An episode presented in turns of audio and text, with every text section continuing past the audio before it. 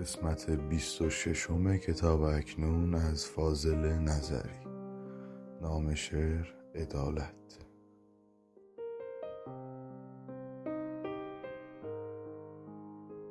همین که شاخه ای از اتفاق می افتد بهانه باز به دست اجاق می افتد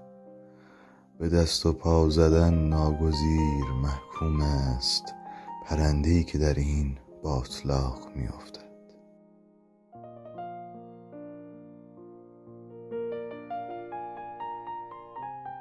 عجب عدالت تلخی که شادمانی ها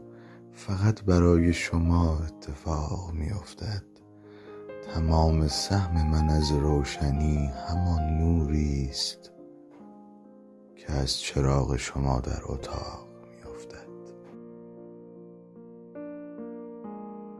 همیشه همره حابیل بوده قابیلی. میان ما و شما کی فراق